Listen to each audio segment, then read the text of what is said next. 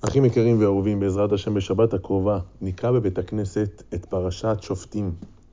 התורה הקדושה מצווה אותנו, שופטים ושוטרים תיתן לך בכל שעריך, אשר השם אלוקיך נותן לך לשבטיך, ושפטו את העם משפט צדק. לפני שנכנסים לארץ ישראל, הקדוש ברוך הוא מצווה את עם ישראל להציב להם גבולות בצורת רשות מחוקקת ורשות מבצעת.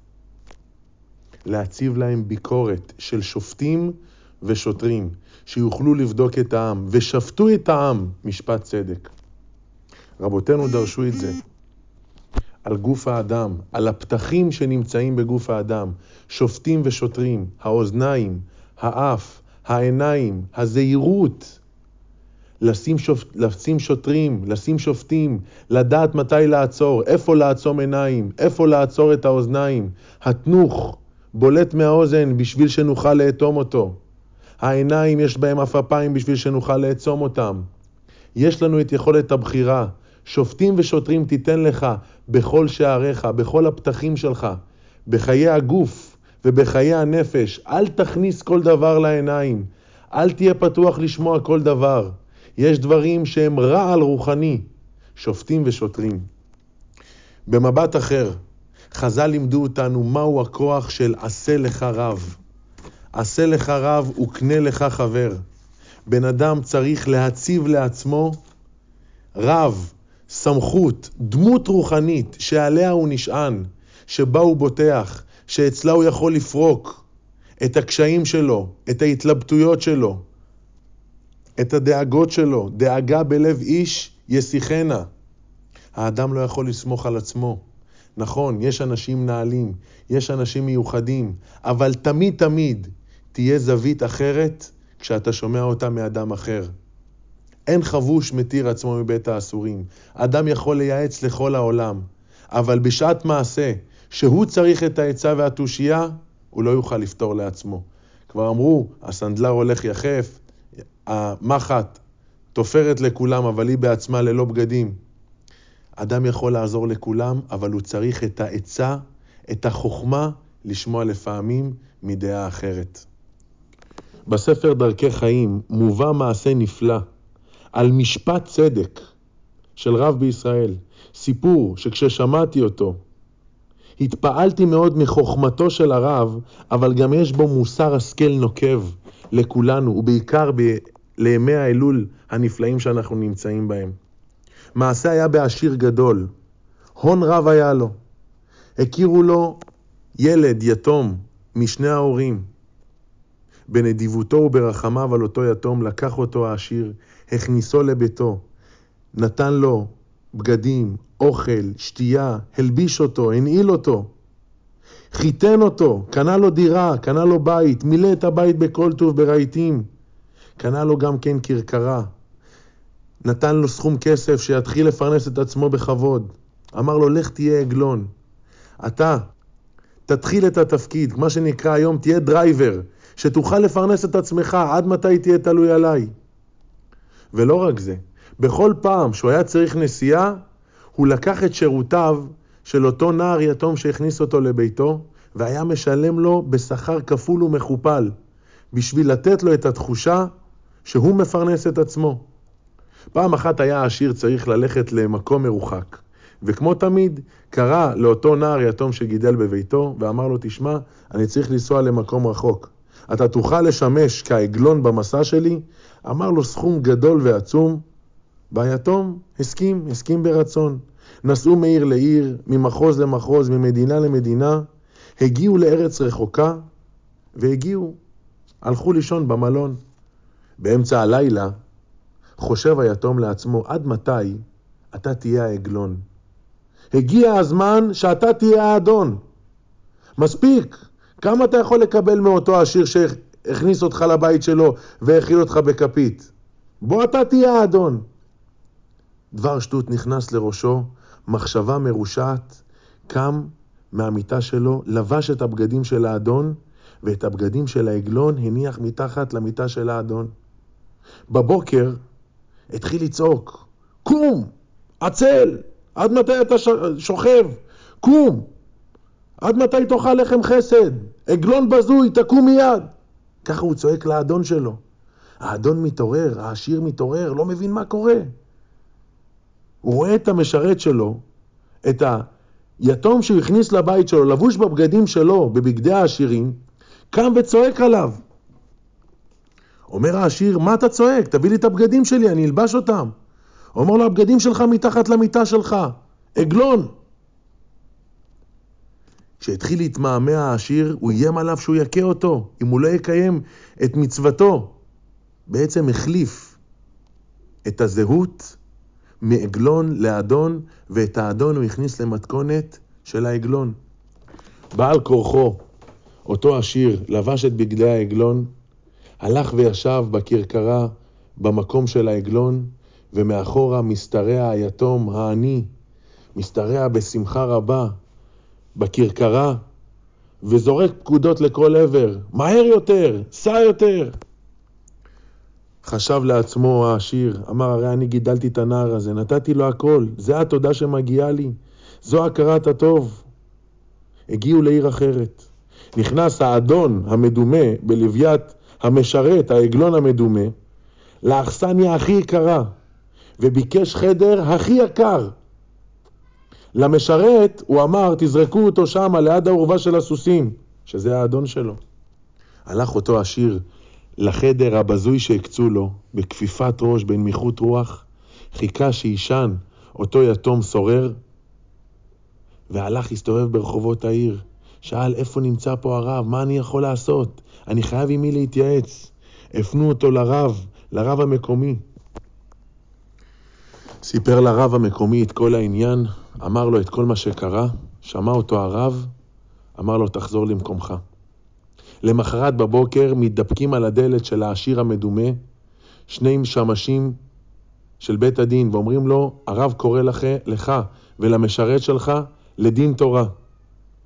הושיבו אותם בקבלת קהל, מחוץ לחדר של הרב. ישבו ככה במשך חצי שעה, כל אחד בפינה שלו. ואז יצא אליהם הרב, וקרא, העגלון! מיד, העשיר המדומה, העגלון האמיתי, הנער היתום הסורר, נעמד במקומו. קלט את הטעות שלו. קלט שכשהרב אמר העגלון, הוא רצה בעצם לראות מי זה שקורא לעצמו עגלון. התיישב מהר, אבל זה כבר היה מאוחר. אמר לו הרב, כן, כן, אליך התכוונתי, תיכנס בבקשה אליי. נכנס אליו לתוך החדר, הרב זעק עליו, צעק עליו. אמר לו, תודה מיד רשע על מה שאתה עושה. הודה על טעות. כאן אנחנו רואים מה זה הכוח של חוכמת הצדיקים, ושפטו את העם משפט צדק. כמה חוכמה יש לרב. לדעת, לפעמים יש דברים שאנחנו לא יודעים איך לפתור אותם, אבל מדעה של הרב ששקוע ומכיר את חוקי התורה, שמכיר את חוקי הנפש, הוא ידע לפתור את זה בצורה נפלאה. כמה מוסר אנחנו יכולים לקחת מהסיפור הזה?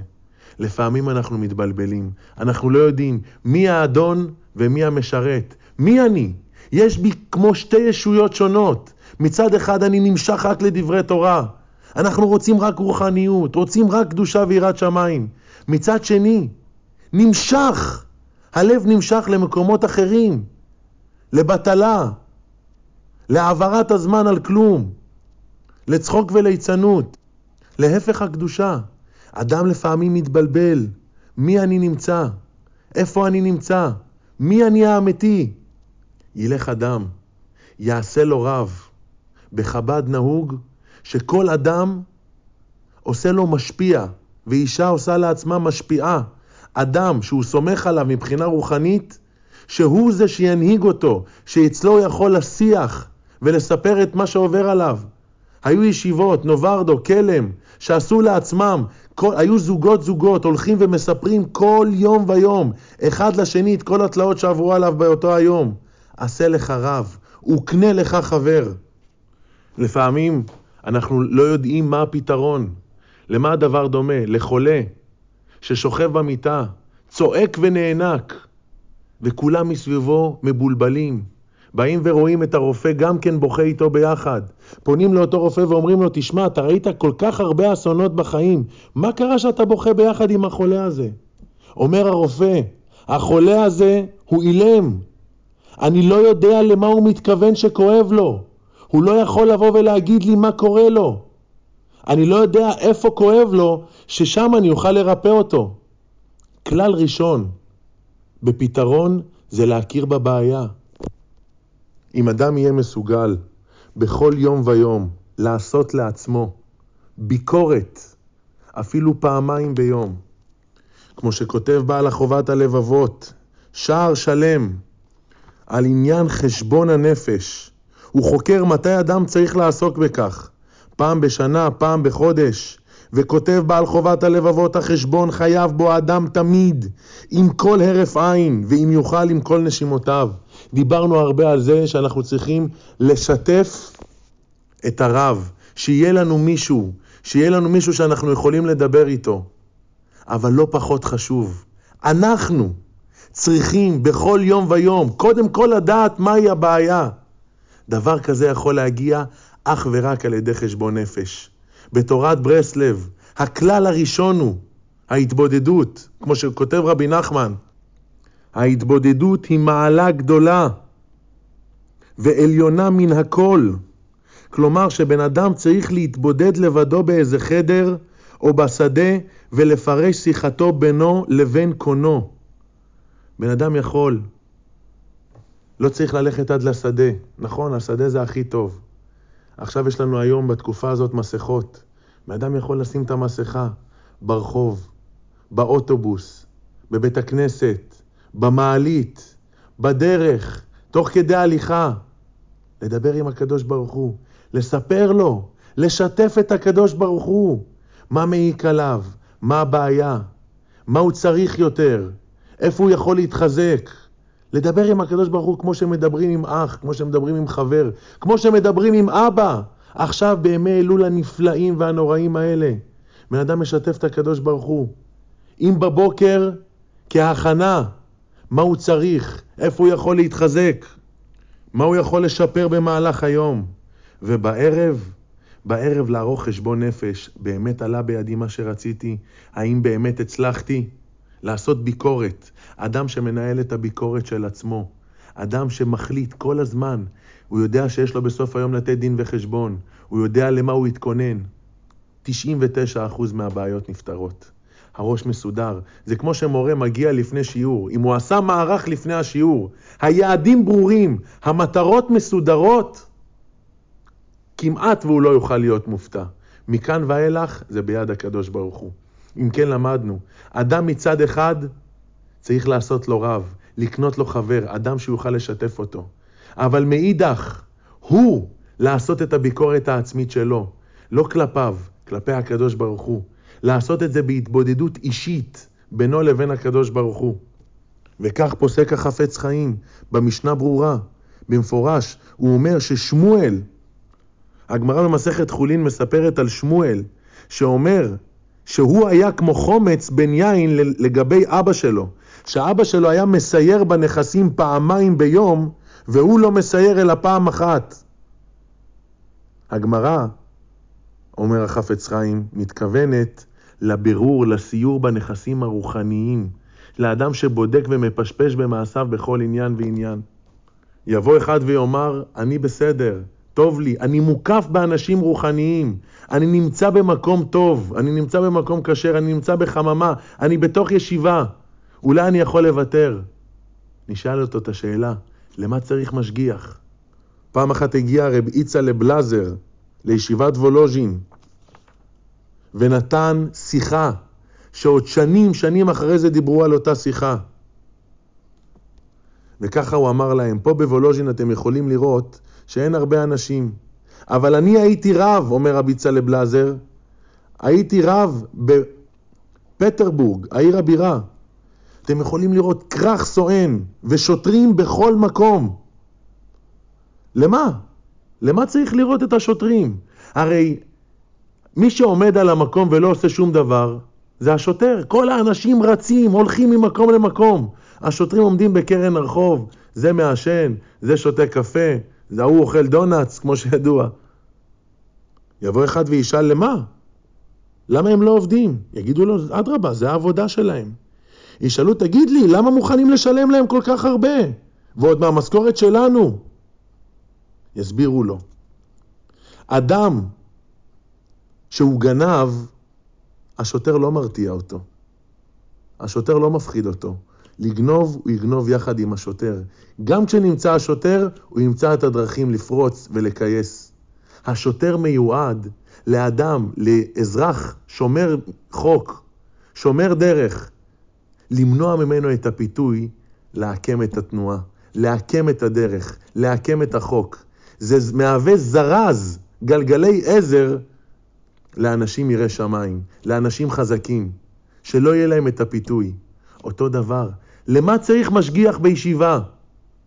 לא בשביל התלמידים הלא טובים, בשביל התלמידים הטובים שרוצים להמשיך בדרך שלהם, להתמיד ולהתעלות, הם צריכים מישהו שיפקח על הרצונות שלהם, שיתממשו, וההתמדה כן תשרוד. יהי רצון שנעשה, נקיים לנו, כמו שכתוב, שופטים ושוטרים תיתן לך, נעשה לנו, עצמנו, אנחנו לעצמנו נהיה השופטים של עצמנו והשוטרים של עצמנו. אבל לא נסתפק בזה, אלא נקיים לעצמנו ישות רוחנית שעליה אנחנו סומכים, בגדר עשה לך רב וקנה לך חבר. וכך, כך נגיע בעזרת השם לימים הנוראים, עמוסים במצוות ומוכנים לימי הדין והרחמים. שבת שלום ומבורך.